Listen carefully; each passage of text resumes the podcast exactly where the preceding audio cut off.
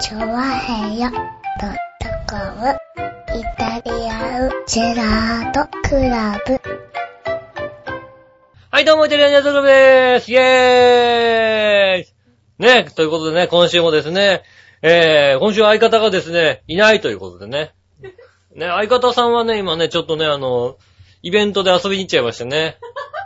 イベント、多分あれじゃないかな。終わって、ちょっと飲んでるとこじゃないかな。ちょっと女の子のいる店とかに行ってらっしゃるんじゃ、であろう。ねえ。多分それなんでね、こう、ちょっと女の子の店に行ってる段階だから、お休みということになりましたね。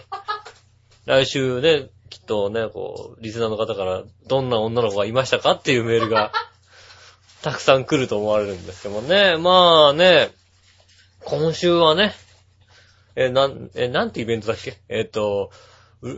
浦安ミュージックフェスタ。ねえ、初恋みたいな、そんな感じですよね。そういうのをね、やっておりましてですね。ね、まあ、杉村さんはね、ちょっと局長としていかなきゃいけないんでね。やっぱり、あさりね、イベント、大きなイベントだってね、小さいこう曲なんでね、局長としてこう、ドンとしてた。ね、ドンとしてましたね。僕はもう全く触れずに、ね、今回は僕全く触れなかったのよ。触れなかったっていうかもう、イタジェラもね、最近ね、ちょっと忙しくてね、イタジェラの、大抵こう、イタジェラの収録前になんか喋るんだけど、大抵ギリギリの時間に来て、ギリギリでやって、ギリギリで帰ってくから、何の喋りもないから、この浦安ミュージックフェスタに対して、何をしてるか俺も知らなかったのね、全くね。全然知らなくて。何にも知らなかったけど、つい昨日ね、僕が編集するってことを知りましてね。あ、俺編集すんだやっぱりってことだよね。浦安ミュージックフェスタ、ね、近く、ね、こちらでですね、お聞きの放送局で、ね、アップされると思うんですけども、アップされるかどうか、ね、どの時期にアップされるかっていうのは、僕にかかってるということになってますんでね。僕のね、そうだな。1ヶ月を見ていていただければね、こう、全然顔曇っちゃったもんだって。笑いのお姉さんの顔曇った今ね。もう全然なんかもう、1ヶ月はねえだろ、みたいなね。まあ、なんとか1週間でね、こう、で、今のうち言っとく、早めに送って。早めにね、こう、ファイル送っていただければね、大丈夫と、OK が出ましたんでね、多分ちゃんとこう、送っていただけると思うんですけどね。いやね、こうイベントもありますんでね、やっぱりこう、ちょっと、ね、イタジェラも一人ということ、今週一人なんでね、一人とお姉さん、まあ、二人、ね、こう、新婚の二人でお届けしてますんでね。ねえ、ちょうどね、配信日の前日ですよ。前日がね、ミュージックフェスタなんだけどね、その前の日がね、僕らの20年来の友人と共に新年会というのがありましてね。で、そこでね、あれですよ。ね、新婚夫妻がね、ちょっとお披露目会と申しましょうかね。ね、結婚式も挙げてないですしね、なんかこう、何もしてないんで、じゃあ、逆にね、こう、20年来の友人なんで、僕らの方でちょっとお祝いしようかみたいな感じで、お祝いしたわけですよ。ねえ、やっぱなんでしょうね、こう、まあなんか結婚式じゃないですけどね。一応なんかこう、見せるよっていう、そういう、ね、顔見せの部分もありますんで、まあそういうのをなかなかね、やってなかったんでしょうから、そうするとあれですよね、やっぱりこう、なんでしょう、その、ね、会の前日ですか？だからまあ、金曜日の日とかね、やっぱりなんでしょうね、こうね、喧嘩とかするもんなんですよね。初めてじゃない、多分、あれですね、二人でしっかり喧嘩したのって多分初めてだと思うんですよね。うん。ただ、その喧嘩したのが、僕とお姉さんなんですけども。別に杉村さん関係なかったんですよね。全然関係なく。ねえ、あ、やっぱ、こう喧嘩するんだなと思ってね。うん、そういうの初めて、うん、初の喧嘩がありましたね。ねえ、まあねえ、いやー、なんでしょうね、こう。一応、杉村さん的には、こう、会があるっていうことは知ってるわけだよ。ね。まあ、でもまあ、そこまでね、こう、かしこまった会じゃないですよって話を、ね、しといたわけですよね。で、あれ、奥様が着物着られるってことは彼はご存知だったのかなまあ、ねえ、奥様がおめかしするってことはなんとなく分かってるとは思うんですけどもね。うん。その、ねえ、で、10人ぐらい出席したんですよ。まあそんなにね、こう、大きく、ね、大げさにするの嫌だからっていうんでね。ほんと仲間内で10人ぐらいでこう、ね、みんなこうちゃんとスーツ着てね、来られたんですけどね。あれかな？彼だけかな？ネクタイしてなかったの。奥様ちゃんと着物着てらっしゃったのにね、かからずね、彼だけだよネクタイもしないで来たのね。他の人たちはみんなこう、ね、まあ、軽い、フォーマルの席なんで、いつもよりかちょっとこうね、普段着ではなくちょっとね、おめかしした格好、軽くおめかしした格好でいいですよって言ったら、彼は、潔くネクタイを外してきたから、ねえ、まあね、そういう席なんでね、僕もね、一丁羅でこうね。まあそうですね、数日中には多分ね、奥さんの方の顔をモザイクかけてね、ネットにあげようかなと思ってるんですけどね。僕の写真、僕と、ね、奥様の写真をね、笑ってる奥様の写真とね、こうね、いや、僕はもうね、一丁羅バシッと決めましてね。うん、いかにも振動って格好してね、もう今日はもう、振動よりも振動らしくしていこうと思って。もうね、バッチリ決めましたよね、行きましたね。ねえ、あれですよ、やっぱりね、こう、会の最後にね、こう、ちょっとしたケーキとかをね、持ってきていただいてね。お店の方もね、そうですね、わかるんでしょうね。どこにケーキを置くかって言ったら、僕とお姉さんの間に置きましたから、ちゃんとした振動の前には置いてない、夫婦の前には置かなかったですよ。で、そりゃそうですよ、僕が一番こう、力を入れた格好しますから。ねえ、力を入れた格好と、ねえ、ねえ、着物着て、で、ケーキにハッピーウェディングって書いてありましたから、どこに置くかったらそこに置きますよね、当然ね。こっからね、こうね、ちょっとずらしてね、ね、本当の旦那さんの方にね、持ってってもらってね、でやりましたけどもね、いやー、なんでしょうね、こう、嬉しいもんですよね、やっぱりね、こう、友人というか、特に杉村さんだったらもうなんでしょうね、友人を超えた何かですから、ね、友人を超えてこうなんでしょうね。仲をいいを超えてさすがにもう嫌いになってくるぐらいの、それぐらいのね、関係ですから、もうそうね、やっぱり奥様をもらってね、ね、やっぱりね、良かったなと思って。良かったなと思いますけど、まあ、この二人を見て僕はしばらく結婚しなくていいかなとも思ったんですよ。ねえ、それもね、それも事実。ああ、結婚ってなんか楽しそうじゃねえなと思って。俺結婚ってなんかもっといいもんじゃなかったなとか思ってね。ねえ。まあね、まあこの手ちょっと若干おかしいとこもありましてね、式あげないとかさ。ね。指輪いらないとか言ってんですよね。まあそれがね、一応なんか、他の周りの方とかね、僕らの周りの方はね、二人の総合した意見だとね、思われるかもしれないですけどね。うん。杉村さんはあげたそうなんだよ。杉谷さんね、指輪欲しそうなんだよ。俺も長年付き合ってからわかるわけだよね。ねえ、俺とか仲間はやっぱわかるわけだよね。だからね、もう、今回はもうね、僕らから、ね、指輪あげるってことでこう。ねえ、僕らからね、もう、本人どうせ買わないんだろうから、僕らからあげるからね、こう、一応交換とかしてっていうことでね、交換してね、こうね、交換しましたよね。感動的な会でね、交換しまして、みんな写真撮ってね、うん、交換終わった後一言言いましたよ、ね、お姉さんをね、嬉しいなーって、絶対こんなん買わないよねって言ってたんでね、あ、やっぱこの人買わねえんだと思ってね、あ、絶対買わねえんだよ、やっぱり、と思って。あ、よかった、あげて、と思ってね。ねえ。まあね、言ってましたよ。もう一人ね、こうね、ちゃんと主催した方がね、いらっしゃいましたよね。ヒカルさんっていうね、カメラマンの方でね、の方ともお話ししたんですよ。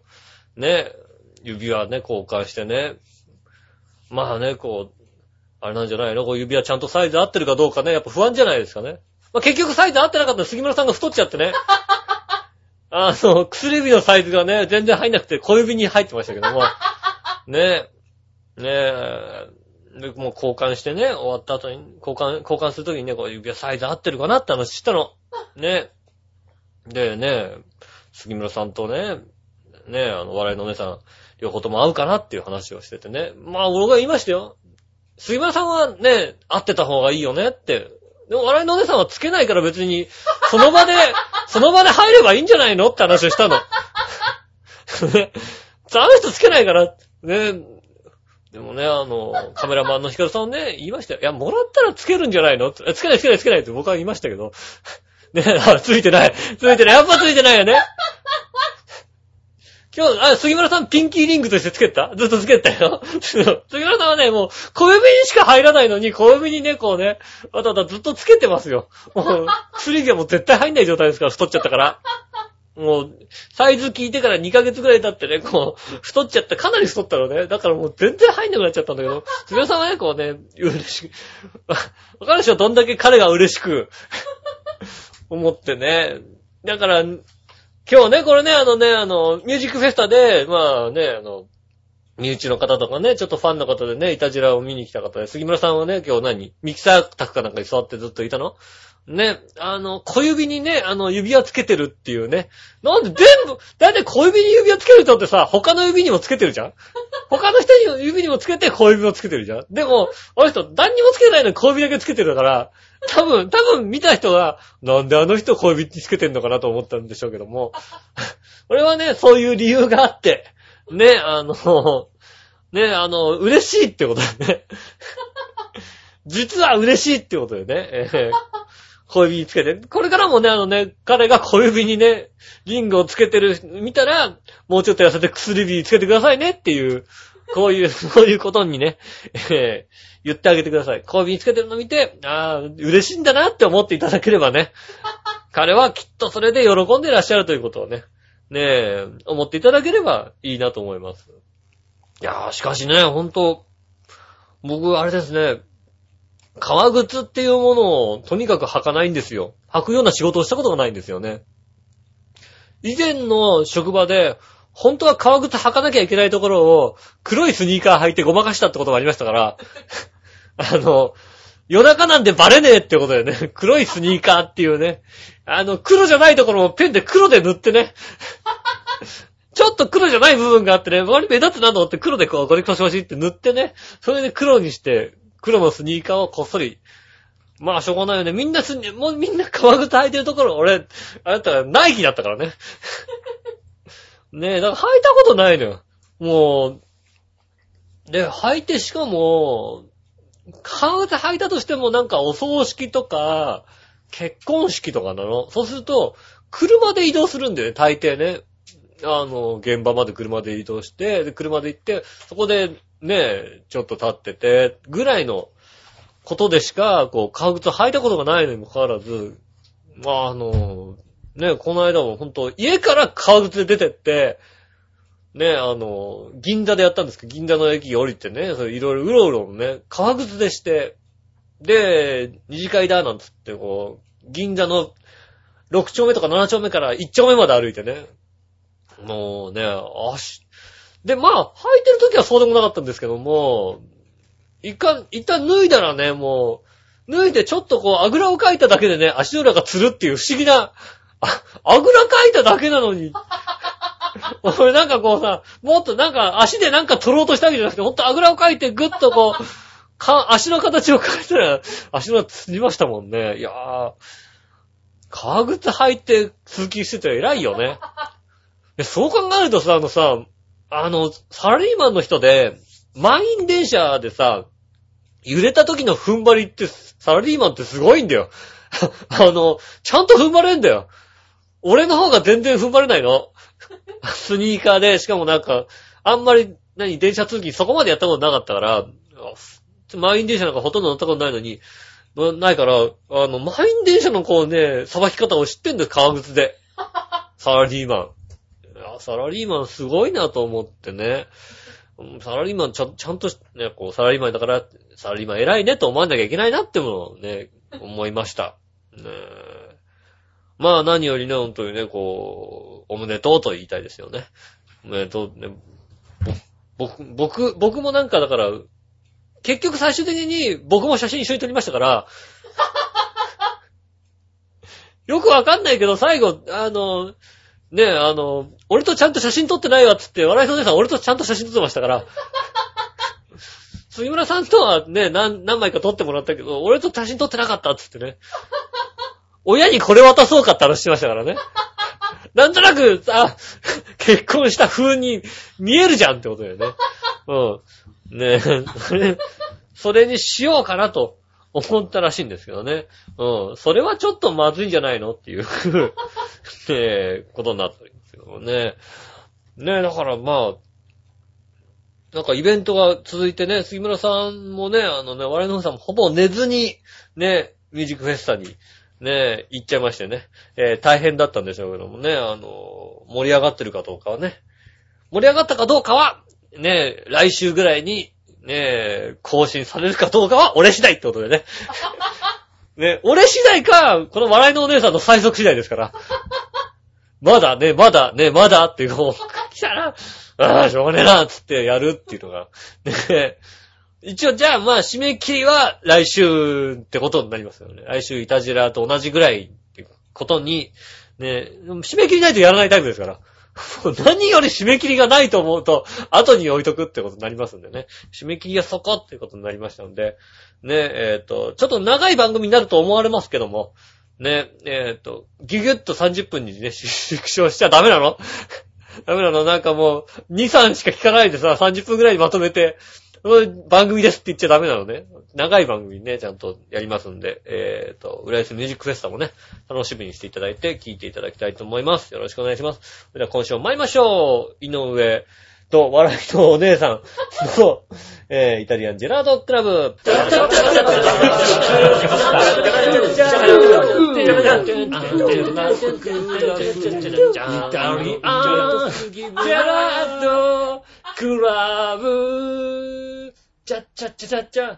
さん、こんにちは、井上陽子です。ということでお届けしております、イタリアンジェラートクラブです。ね、今週は私一人と、笑いのお姉さん、そして、ついているんであれば、心霊がね、何人か、ね、まあね、こう、まあこう、なんでしょうね、こう、守護霊とか言いますけどね。守護霊って言うとさ、かっこいいけどさ、元祖ストーカーって言われると、ちょっとさ、そう、まあ守護霊すごい怒ってくると思うよ。守護霊、俺前も思ってんだろ、お前のことをさ。ね、じいちゃんとかばあちゃんがついてたりしてさ、ね、俺はストーカーだ。だってずっと見守ってんだよって、見張ってさ。ね、なんか、悪い男が近づかないかみたいなさ。ね、悪い、こいつは悪い女だって近づけないようにしてるって。悪くても近づけてくれと思うわけ。ね、守護霊さん悪いけども、ね、その女は悪い女かもしんないけど、俺に近づけてくれ。ね、それでもいいっていうね、そういう気持ちもね。まあ、多分守りがしっかりしてるね。ね、俺の守護霊は守りがしっかりしてる。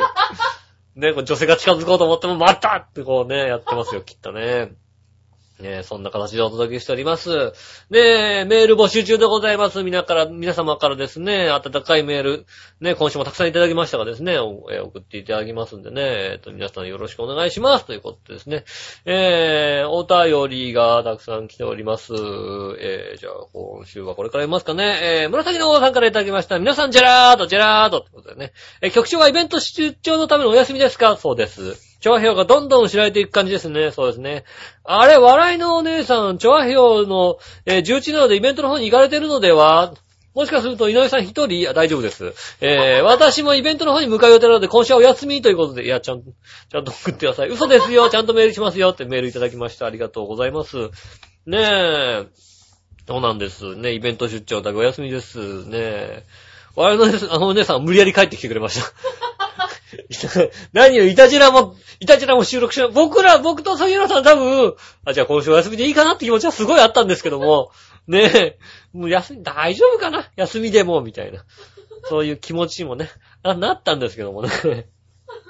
ねえ、それじゃいかんというね、お姉さんのね、やはり、ねえ、まあ、このお姉さんがないと成り立たないってことはね、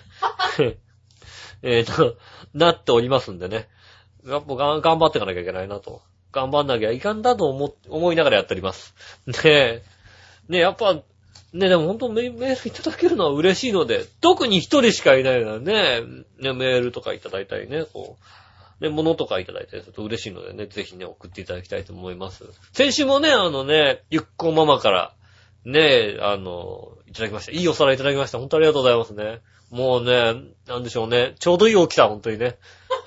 ね僕ね、次の日すぐね、皿に盛り付けてね、盛り付けた写真をゆっこちゃんにメールできるってことでね。チャンスがまたと思ってね。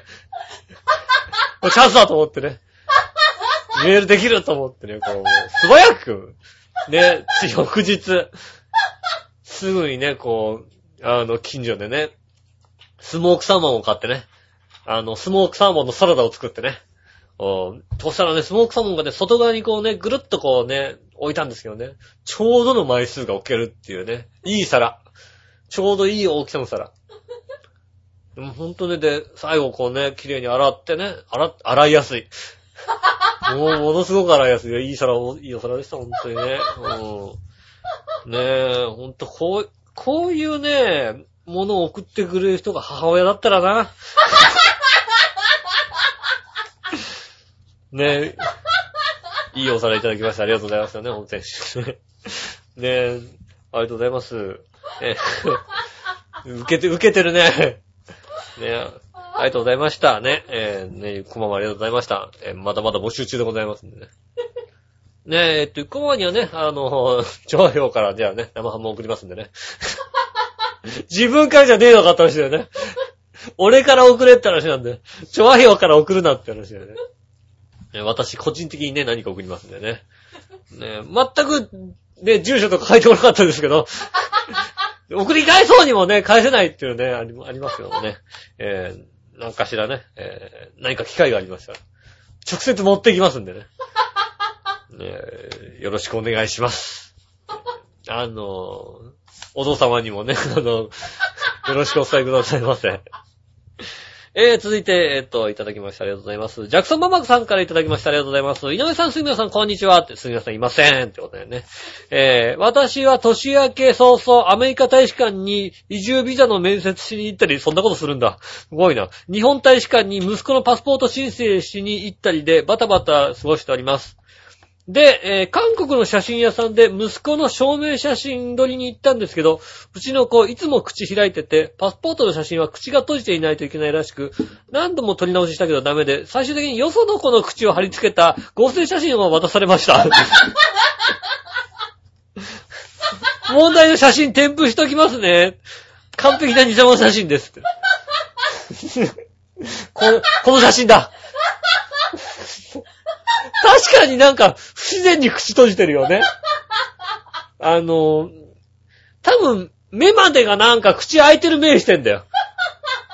口閉じるとみんなもうちょっと目ってなんかこうスッと閉じる感じなんだろうけど、目がね、カッと開いてるのね。でも口がパッて閉じてるから、確かにおかしい。何よりさ、パスポートの写真なんだからさ、そうだ、日本で口開いてちゃいけないんだよね。口は開いていけないらしいの。他の国は全然大丈夫なのね。なんか、それこそヨーロッパとか、大爆笑してるみたいな写真でも OK なんだけど、日本は口開いてダメですみたいなこと。子供はいいだろうと思うよね。開けるだろう、どうせみたいにさ。ねえ、いや、ちっちゃいね、だから、この赤ちゃんの写真ですから、ねえ、やっぱ口開けちゃうよ、どうしても。ね、ちっちゃい子なんでね、子供なんで。それ、よその口でしょ。だから、よその顔だよ、これ。だから。ね、よその人の顔、この顔は。口だけど。ね、口だけだけどさ、これよその人の顔ついたパスポートなんだから。でも、この写真でさ、5年行くわけでしょ、多分子供でも。今はね、大人だと10年だけど、子供5年だよね。5年ってことはさ、もう全然違う顔になるわけでしょ。ねえ。それが口開いてるか開いてないかどうでもいい話だよね。正直。俺は、いや、大丈夫なんだろうけどさ、見せて、ノーって言わないよ、これ多分。ねえ、さすがに口が違うって。これさ、おじさんの口とだったらいいのにね、これね。この辺ヒゲ面でさ、おっからしたら、みたいな。ヒゲ面なんだけどなみたいな、そういうのがあった方が、面白みもあったと思うんですけどもね。そこまで面白さを求めてはいなかったということでね。さすがにそれはまずいってことだよね。口は、これはちょっとね、いろんな事情でね、ネットに載せられないですけどね。で、笑いのお姉さんの笑いだけでね。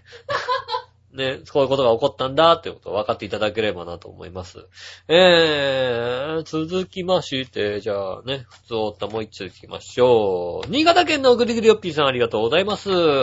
井上さん、局長こんにちは。あ、局長、ハテナマークついてますんでね。いないかなって言うんで、いませんって言うんでね。先週の放送では、カズラボンボコさんの関係のネタメールばかり送ってしまって、井上さんは局長、ミスラの皆さんに、不愉快だったカズラボンボコさんのことを思い出させてしまうという不謹慎極まりない行為を及んだことに、お詫びを申し上げます。まあそうですね、不謹慎です。ゲストに呼んどいて不謹慎はねえよな。さすがに、ゲストに呼んだんだからさ、不謹慎、まあでもね、不謹慎極まりない感じだね。でも、カツラポンポコさんのことを思い出すと、ふつふつと怒りが湧いてくるのは僕だけではないはずです。笑い。ね、カツラポンポコさんは今、どこで何をしてらっしゃるんでしょうか。棒でぶっ飛ばしたいものです。それではごきげんよう、ララララといただきました。ありがとうございます。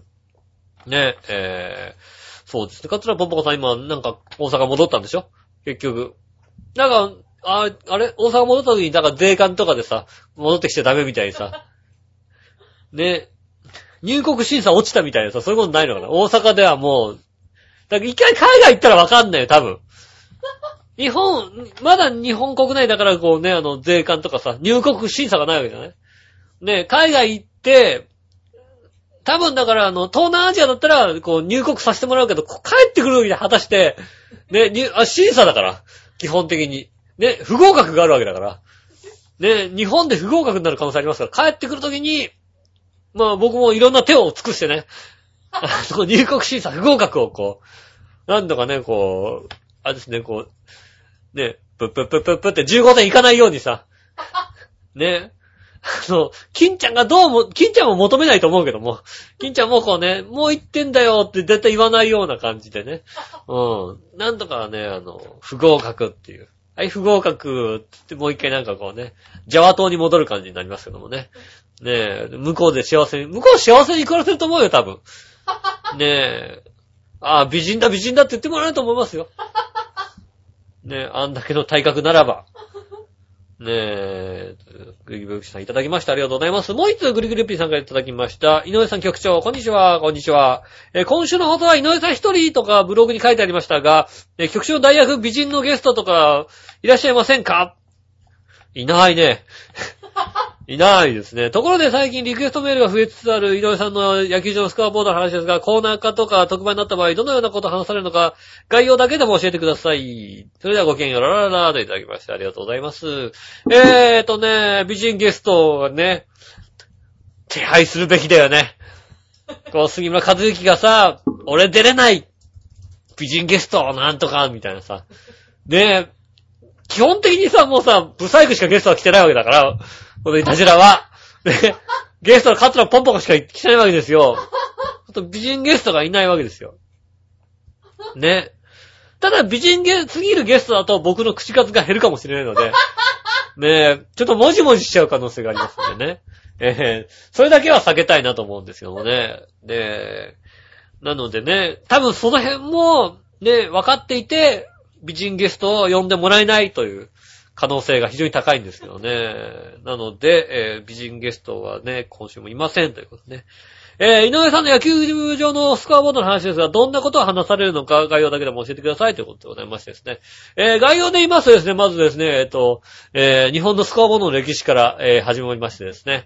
スコアボードの傾向、ね、こういった傾向がありますよとかね、あとはですね、地方球場の標準型とかですね。電球 LED、それとも、磁気反転型とかいろいろそういうこともですね、誰もわかんねえよってことをね、細かく、ね、喋っていこうと思っておりますんでね。今週でも、一票入ってないんだ。これは一票って言ってないよね、これね。一票ってない。あ、もしかしたらこれ、どっかで一票入るかな。ねえ。ね、一票入るのね、ここに一票入ってないってことはもしかしたら入らないかもしれないですけどね。いただきました。ねえ、ありがとうございました。ねえ、ちょっと水飲ましてもらおうかな。ずっと喋ってるとね、これ、いつももう一人で喋ってる人はどこで水飲んでるのかなと思ってね。うん。まあ普通の曲の人はさ、音楽かけたりするじゃない？音楽とかない、ジングルとかもないからさ、水は、こう、水飲みますって飲まないといけないわけ。ね、そうしないと、なんでこの人無言だったんだろうと思うんでね。ちょっと飲ませていただきますね。あ、そうか。大爆笑を取ってるんで、笑ってるところで取らなきゃいけないんだ。これ、今だ。わかった。ってことは、爆笑を取らないと、水が飲めないってことがわかりましたよね。そうやって水を飲むんだ。ねえ、わかりました。ありがとうございました。ねえ、じゃあですね、ここでですね、今週のテーマのコーナー行きましょうかね。今週のテーマです。今週のテーマはですね、なんだっけ、私の大食い自慢ということでいただきました。紫のおばさんいただきました。ありがとうございます。今週のテーマは私の大食い自慢ですが、今は無理でしょうけど、モスバーガーで5種類のハンバーガーを一食で食べた。5種類。モスバーガーって結構、マックじゃないもんね。マックのハンバーガーだったらさ、もうさ、2、3個食べても大丈夫な気がするけど、モスバーガーって、そう食べちゃいけないような気がするもんな。友人と2人でパーティーバーレルプラスフィレサンド、こちらでお召し上がりしたこと。パーティーバーレルって10本以上だよね。ねえ、6本じゃだってパーティーバーレルなんだ、箱なんだもんだって。パーティーバーレルって10本ぐらい入ってるはずだよね。あれ、うちで食わしてもらえなくてさ。うち小食だからあれが出てくることはないわけだよ。ねえ、勘違いから3合あったご飯を一緒に食べてしまった。勘違いじゃねえよ。いやー、そんな多くないよねーって言いながら食べちゃったのかな。そんなとこですかね。このテーマなので、笑いのお姉さんの部分で紹介してください。ねえ。笑いのお姉さんの武勇伝は、ねえ、そうですね。ウニが好きなんで、ねえ、ビュッフェのテーブルに、なんかウニとかいろいろ持ってあって、そのなんか上にウニがちょっと乗ってあったんですよね。うん。それを僕のね、横からアドバイスして、ウニだけ食べたいんだけどって言ったら、ウニだけ全部取っちゃえばウニがなかったことになるよって。なるほどって顔してウニだけ全部取ってったりね。ねえ。あとね、現役時代の時はね、ケーキをね、こう、食べる時にね、ビュッフェ行ってね、ケーキの食べ方として、これね、これも、3日前ぐらいに言ってましたね。ケーキはどうやって、ね、食べ放題の時に食べるかっていうと、まずケーキを全種類取るんですって。全種類、ま、だから、ね、全種類皿に乗らない場合は何回か行くわけですよ。ね、1回行って、いくつか取って、で、皿に乗るだけ取って、もう1回行って、皿に乗るだけ取って、もう1回行って、皿に乗るだけ取って、最後、その中で美味しかったやつをもう1回取りに行くっていう。そういうのが、笑いのお姉さんの、ね、食べ方らしいです。ね。っていうか、それは、あれでしょ、別に普通のバイキング食べ終わった後ですから。別腹ですから。ね。決してスイーツパラダイス行ったわけじゃないですから。普通のね、バイキング行って、ケーキが割と多かったら、そのケーキ全部取らなきゃ気が済まなかったですよね。ねえ。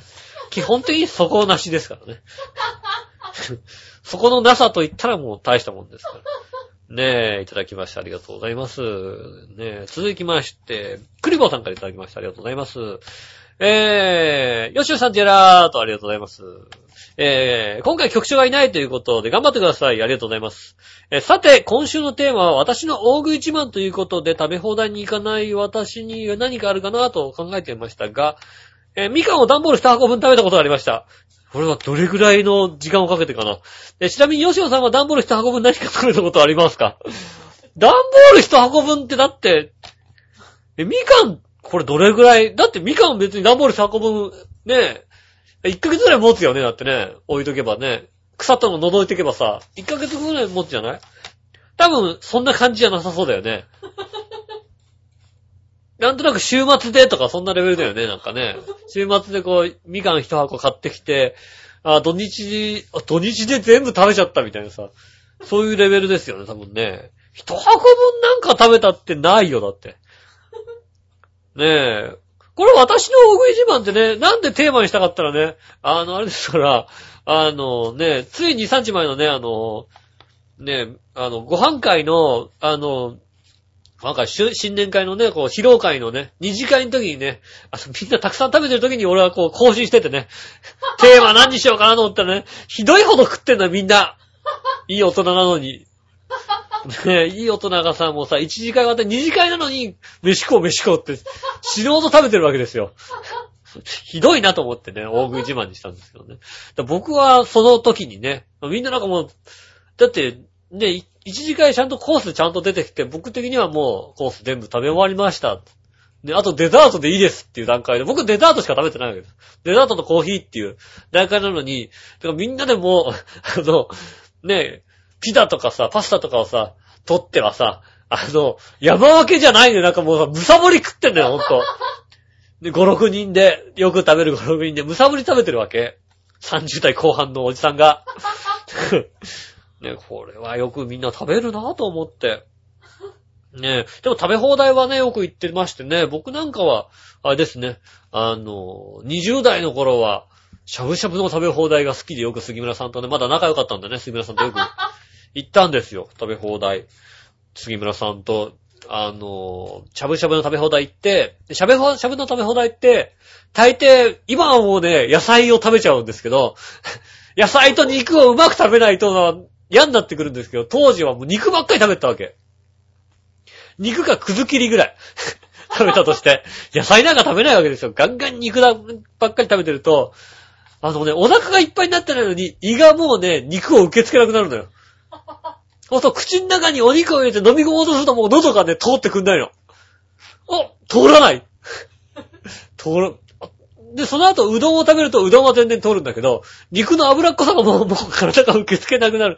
無理ですって体が言っちゃうから、もうそっから先は、なんと、お腹がいっぱいだったらまだこう、目安があるので、でも喉は通らないは、急に来るのよ。通る。ダメ。あと肉3枚あるけど、絶対無理っていうことになってね。それをね、ちょっとずつこう噛んで飲み込むっていうのがね、苦痛だった思い出がありますよね。これはね、だからあんまり、まあ、大食い自慢はないです、正直。一箱何か食べたとかって、ない。ポテチとかだって俺半分食べて置いとくもんだってね。半分食べて置いといてまた半分食べるみたいな。全部食べるってないね、なかなかね。あ、でもこないだクランキーのチョコレートの、クランキーチョコのね、いちご、つぶつぶいちごが入ったクランキーは、なんか3かけだけ食べようと思ったら全部食っちゃったね。うまかった。案外うまくて、3かけ食べようと思ってこうね。で、かけらだけ食べて置いといたら、もうちょっと食べよう。で、置いといて、もうちょっと食べようって置いといて、なんか全部食べちゃいましたね。あれは、美味しかったんだなぁと思ってね、自分で納得しましたけども。クリボさんありがとうございます。続いて、なにわのよしおとべさんからいただきました。ありがとうございます。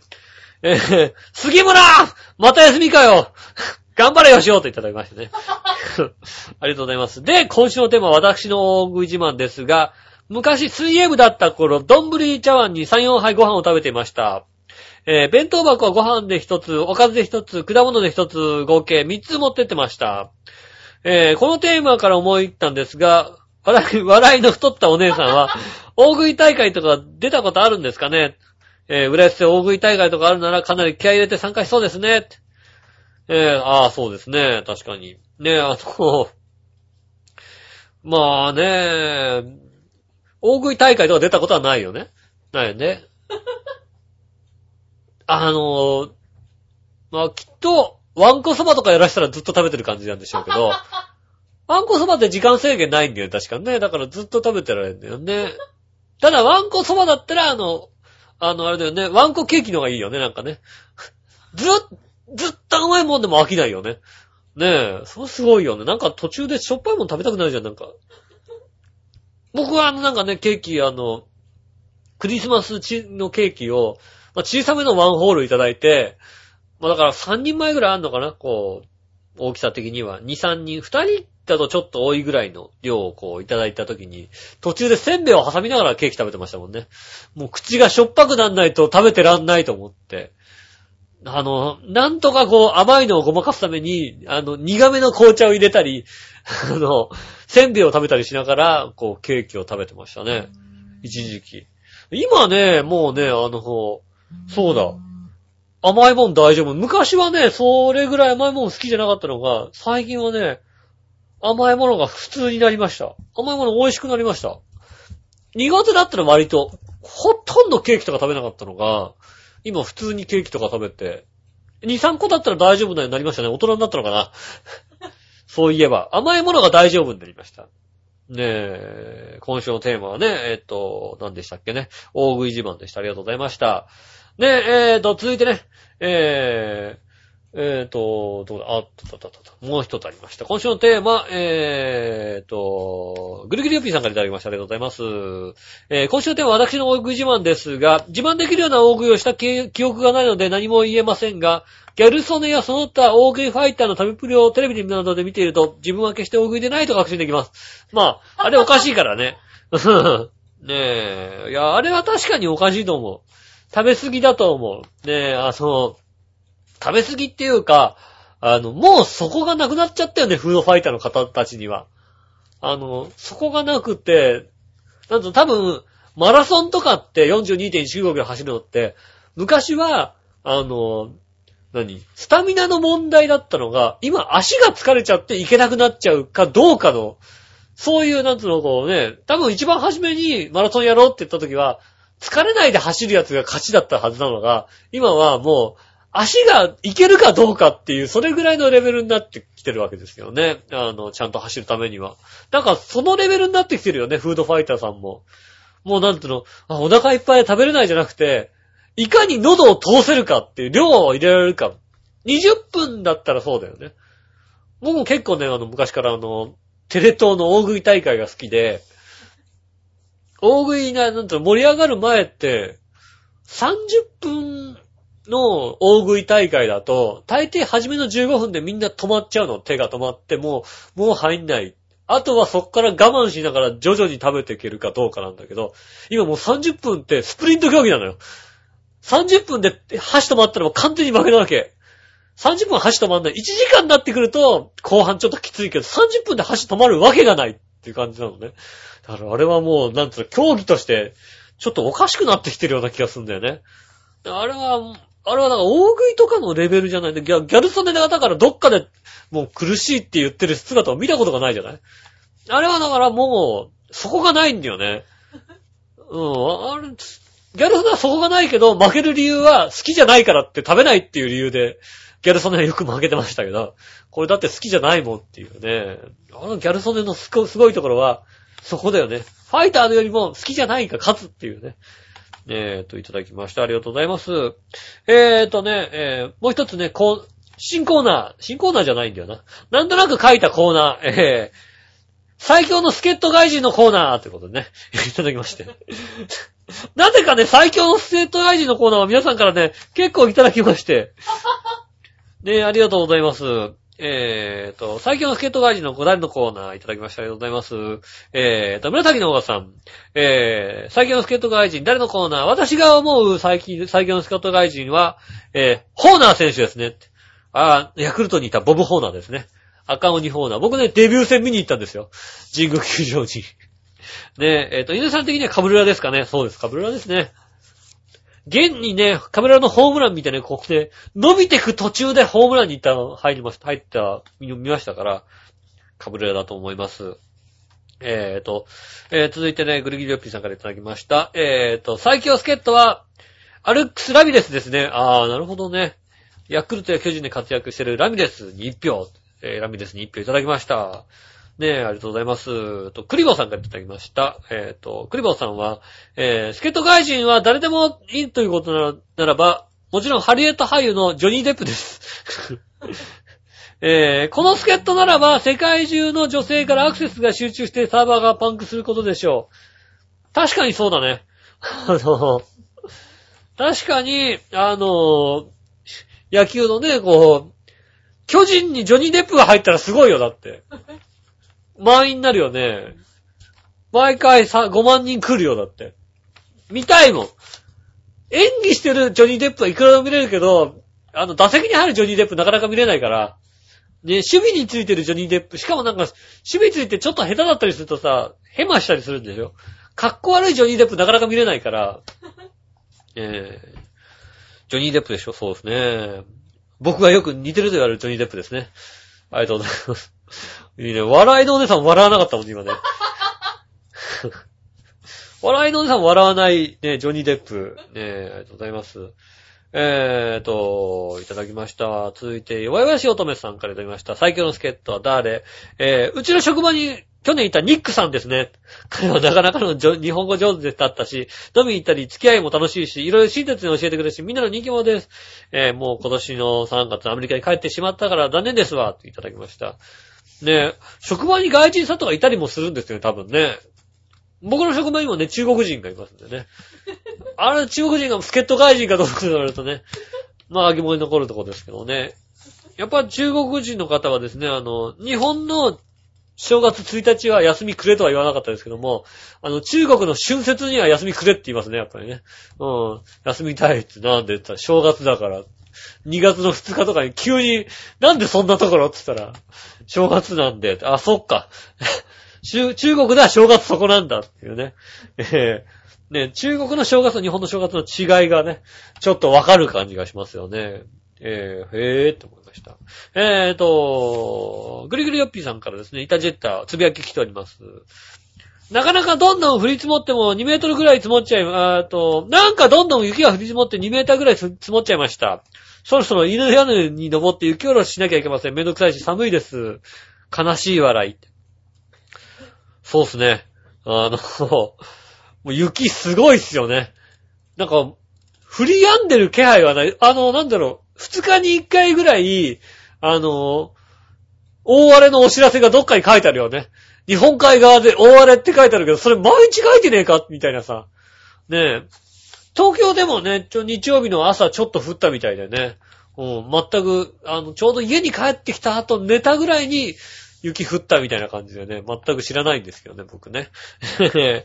ね、雪だからちゃんと見れませんでしたね。今年はね、もうまた雪見れると思うんですよね。こんだけ寒いから。ね、また見たいです。積もったら楽しいのにな。ね、仕事とか行けないみたいです。行けねえよみたいな、ね、そういうんでなんかね、アクシデント好きなんでね。雪降ってください。続いて、井上さんの野球ボードのスコアボードの話、ぜひ聞きたいです。やった。やった来た。僕としては9通目。他の賛同者の皆さんのリクエストを集める。何通溜まりましたか？全部で13通目ぐらいじゃないですか。12、3通目ぐらい。ねえ、ありがとうございます。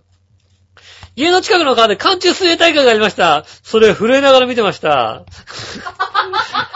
これは、いや、だって、ね、雪が2メーター積もるとこだよ。こっちでやってもさ、いや、まずだから、多分、震えながら見てる人は裸じゃないわけでしょ、だって。ね、それは、やっちゃダメだよね。これは、いや、まずだからさ、寒中水泳できる川がないし、こっちはさ。特にね。いや、それは、いや、ダメダメ。死んじゃうかもしれない、これだと。いや、怖いわ。ねえ、ありがとうございます。そういえば、紫のおがさんから、イベントにわざわざね、お越しいただいて、ね、今回、ね、顔出していただいて、しかもお土産までいただきましてね。ありがとうございます。お土産、キットカットのですね、紅芋と柚子胡椒をね、いただきました。帰省しましたんでお土産ですってことだよね。イタジラ皆さん、まゆっちょ、いつゆのお二人、たくみさん、他のパーソナリティ皆さんへ、渡していただければ、ってことでね。キットカット2箱しかないんでね、あげられませんってことになりましたけども。ねえ、どっち行こう？柚子胡椒行こうかな、俺。柚子胡椒のキットカットってうまいよね。実際キットカットなんだろう、こうさ、ウエハースチョコでもさ、他のとキットカットわけが違うんで、なんか。こうね、キットカットの割合がすごいのか。ね、ただ、キットカット単体は美味しいんだけど、それになんか挟むと、割と失敗すんだよ、キットカットって。ちょっと柚子胡椒いってみますよ。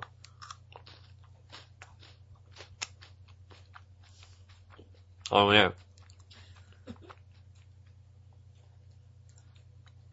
ん？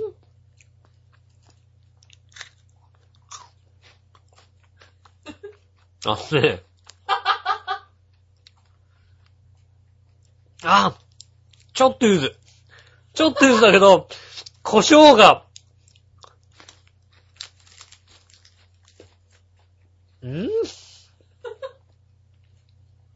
わからない。これキットカットだよって渡されて、ちょっと柚子胡椒来た。柚子胡椒来た。来た。後半伸びてくんね。彼は後半伸びてくる。これは、柚子胡椒だ、間違いなく。これは、スパイスが後半来たね。柚子胡椒が来ました。普通に食べたら、もしかすると、これ普通のキットカットって渡されたら、普通にキットカットとして食べちゃうかもしれない。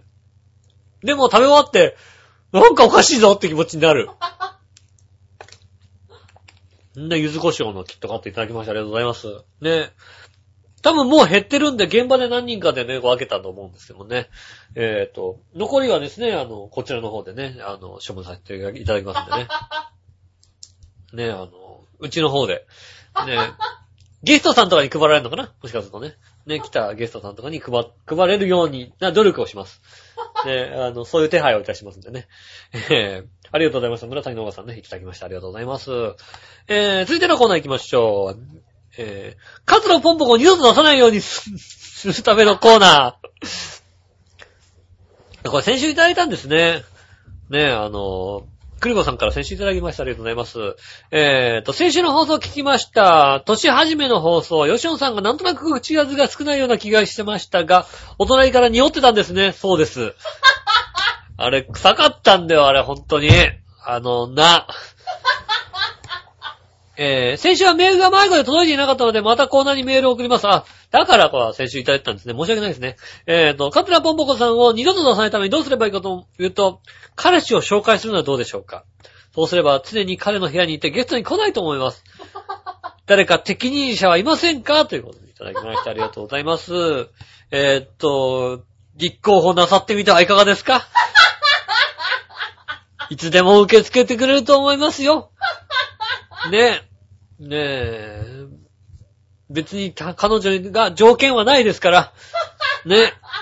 そうすれば、誰かが犠牲になっていたじらに出なくすることも大事だと思いますよ。ねえ。続いてのコーナー行きましょう。教えて井上さんのコーナー、イェーイということでですね。いただきました。ぐるぐるよすよっぴーさんからいただきました。ありがとうございます。井上さん、局長さん、こんにちは。こんにちは。何でも答えてる井上さんに質問なんですが、最近イタジラできつかったのはどっちですか？カズラポンポコのクサクサ足の匂いを1時間以上嗅ぎ続ける、大道ドリンクのカレーリゾットを食べる、どちらがよりきつかったですか？それではごきげんよう、ララララということでいただきました。匂いです。カレーリゾットは、ね、売ってるわけですよ。売ってるにしては、クオリティが低いのは確かなんですけども、ね、カズラポンポコは売れてないくせにクオリティが低いわけですよ。ねえ。だからどっちかったらカズラポンポコの匂いのが辛かったって話。嫌だった。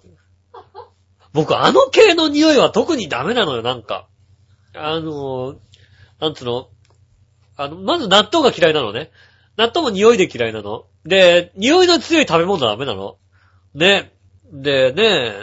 だからあの系の匂いはとにかく嫌いなのよ。それに加えてさ、あの風貌だからより嫌いなの。ねえ。で、面白くなさだから、より嫌いなの。ねえ、だから、二度と来ないでください。ねえ。どなたか、犠牲になって彼氏になって、行かないでって言ってください。できればですね、先ほどメール出した方ですね。立候補される方を祈っております。よろしくお願いします。同じくグリグリユッピーさんからいただきました。ありがとうございます。なんでもしてる井上さんに質問なんですが、ドリアンは果物の王様と呼ばれておりますが、どうしてあの臭いドリアンが王様になれたのか教えてください。それから、ドリアンの匂いと体ポンポカの足の匂い、どちらが強烈か教えてください。それはごきげんようっていただきました。ねえ、まずね、ドリアンと足の匂いどちらが強烈か教えてください。足の匂いです。ドリアンって食べたことないね。匂ったこともないし。ドリアンって何？美味しいの？本当に。俺も匂いがダメだからきっと絶対美味しくないと思うのね。やっぱいい匂い。なんだろう。やっぱね、いい匂いのするお姉さんにこう近寄っていっちゃうじゃん、どうしても。ねえ、綺麗なお姉さんってなんかいい匂いしてるよね。なんつうの？もともとそんなに綺麗じゃない人が無理に綺麗な人してる人って、匂いつけすぎちゃって嫌な匂いになっちゃってるけど、なんだろう、もともと本当に綺麗なお姉さんで、こう、ね、シュッとした感じにしてる人って、なんか、匂いも綺麗な感じの匂いするよね。あれってなんだろうね。もう、やりすぎてない感じがあるじゃない？もともとそんな綺麗じゃない人ってほんとやりすぎちゃってさ、匂いも全部なんかつけりゃいいと思ってさ、すごい匂いがしちゃって、下手だとサワーでみたいな匂いになっちゃってる人いますけど、ねえ、あればね、ドリアンは王様じゃありませんってこといいかな。ドリアンは王様じゃないよ。だって、食べたことないもん。ねえ、食べた人をどんな味か教えてください。ねえ、続いていただきました。これ名前ないけど、多分クリボーさんからいただきました。井上さん、笑いのお姉さん、ジェラード。バレンタインデーまで1ヶ月を切りましたので、今年こそたくさんのチョコレートが欲しいです。なんと知ってる井上さん、アドバイスをお願いします。こうですね。たくさんのチョコレートが欲しい場合、大阪にいるあの子にね、チョコレートたくさんくださいって言うと、付き合ってあげるからチョコレートたくさんくれって言うと、お金持ってるって言うから、もしかしたらくれるかもしれないよ。ねえ、足臭いけどね。足臭いけどね。でも、チョコレートたくさんくれると思います。ねえ、たくさん欲しい場合は、それがいい。今さ、チョコレートたくさんもらってる人っているの？だって。なんかもうさ、会社とかでさ、チョコレートブームだった頃はさ、それこそ、ギリチョコでもたくさんあげるのもさ、ね、で、ちょっとかっこいいとさ、それがさ、他の部署からも来たりするわけでしょ？そうなんか本当に紙袋いっぱい持って帰る人とかいたわけじゃない？ね。僕今まで一回もないからさ。ねえ。何個もらったとかそういうさ、なんつうの。何個たくさんもらった、たくさんもらった時何個もらったことあるみたいなさ、自慢合戦の時も俺、そう数える必要があるほどもらった覚えがないんだよ。例年 2,3 個とかなんだよね。4個が最高かな。4個、5個ぐらいが最高かな。ねえ。いいんだよ、俺。本当にね。本命が1個もらえばそれでいいと思ってる。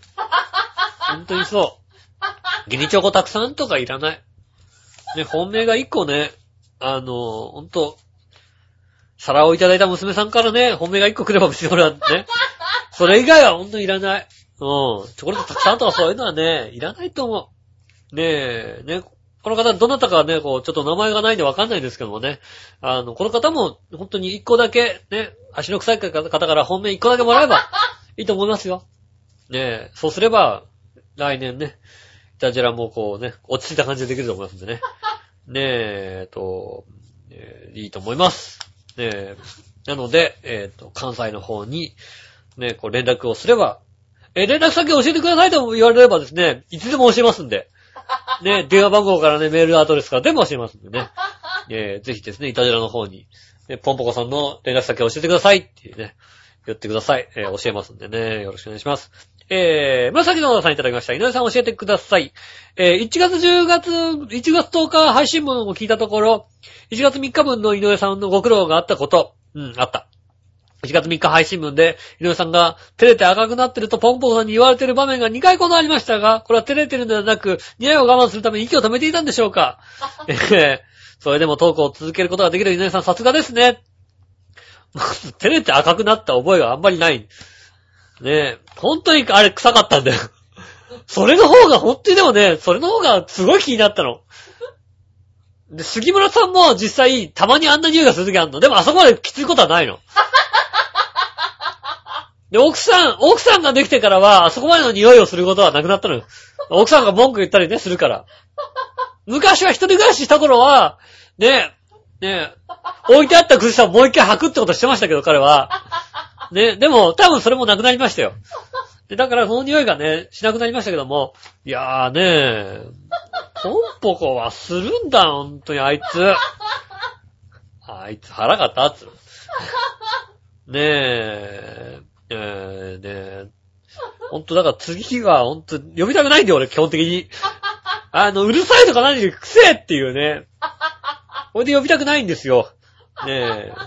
ぜひね、来ないように皆さんからもね、メール。こんだけ来れば、ね、あれなのね、局長も分かってくると思うよ。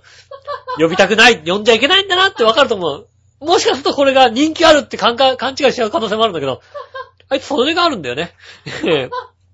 ねえ。気をつけましょう。最後のコーナー行きましょう。その心のコーナー、イエーイ！はい、ということでございましてですね。何々とかけて何々と解くと、その心はっていうことですね。何々とかけて何々を解くを送っていただいて、その心はっていうコーナーでございます。ぐりぐりよっぴーさんいただきました。ありがとうございます。僕の考えた単純な謎かけです。いろんなところが臭いらしい桂ポンポコさんとかけまして、今週は来るね。ホンダのロボット解く、その心は、ホンダのロボット、アシモですよね。アシモだから、アシモ臭い。ねえ、どちらもアシモです。足だけじゃないかもしれないよ。ね足だけじゃないかもしれないからね。僕は思います。ポンポコさんって足が臭いんじゃなくて、足も臭いんだって。かっこ悪い。やっぱそうだ。なんか足も臭いなのか。足もだから足も臭いってこと。いただきました。もう一つ。僕の考えた単純な謎かけです。呼吸を行うために軌道を守る大切な反応とかけて、黒いダイヤとか、黒い宝石と呼ばれていたものと解く、その心は、呼吸を行うために軌道を守る大切な反応とかけて、黒いダイヤ、黒い宝石と呼ばれていてものと解く、その心は。黒いダイヤ、黒い宝石でしょ？石炭。あ、だから石炭。風の季節だからね。どちらも石炭です。ああ、やった。今週正解、ダブルだ。やった。ね、それではごきげんよう、ジェラララでいただきました。ありがとうございます。ねえ、いや、そうだ、確かにね。風がブームでしょ？僕の職場もさ、みんな風邪ひいてるわけ。ねえ、みんな風邪ひいて、もう、僕と他の人はもう3人ぐらいしかね、全く、ね、喉が痛くない人はいないわけ。あとみんな喉痛いの。もう、多分ね、こんだけね、でもみんなあれだよね、電車の中でも結構マスクしてすごいからね、きっとね、風がすごいと思いますんでね。あ、もう終わるよ。杉村さん帰ってきたけどもう終わっちゃうよ。一言出す。いらない。あ、じゃあ今週は杉村さんなしです。ねえ、今週杉村さんなしでお届けしました。イタリアンジェラートクラブでございますね。ね、奥様と二人きりの時間もね、この時間で終わってしまいましたけどもね。今週、1時間ちょっと、お届けしました。ありがとうございました。来週はね、杉村さんもね、戻ってくると思いますんでね。ぜひね、杉村さんへの悪口とかもね、来週、今週ね、悪口を送っていただきましたけどね、聞いてませんのでね。桂ポンポコへの、不満がたくさん来ましたんで、それだけは、お伝えしておきます。あいつは足が臭いってたくさん来ましたんで、ね、お伝えしておきますんでね。それだけ、それ人気だって勘違いしないでね。うん。それだけは、勘違いしないでいただきたいと思います。ということでお送りしましたね。メールもたくさんいただきましてありがとうございます。メールも受付中でございます。調和票のホームページ、メールフォームから受付中でございます。ここから送った方が行方不明になりません。で、そちらから送っていただいた方がいいと思いますんでね。できればそちらから送っていただきたいと思います。よろしくお願いします。お相手は私のよしおと笑いのお姉さんでした。それではまた来週、さよなら。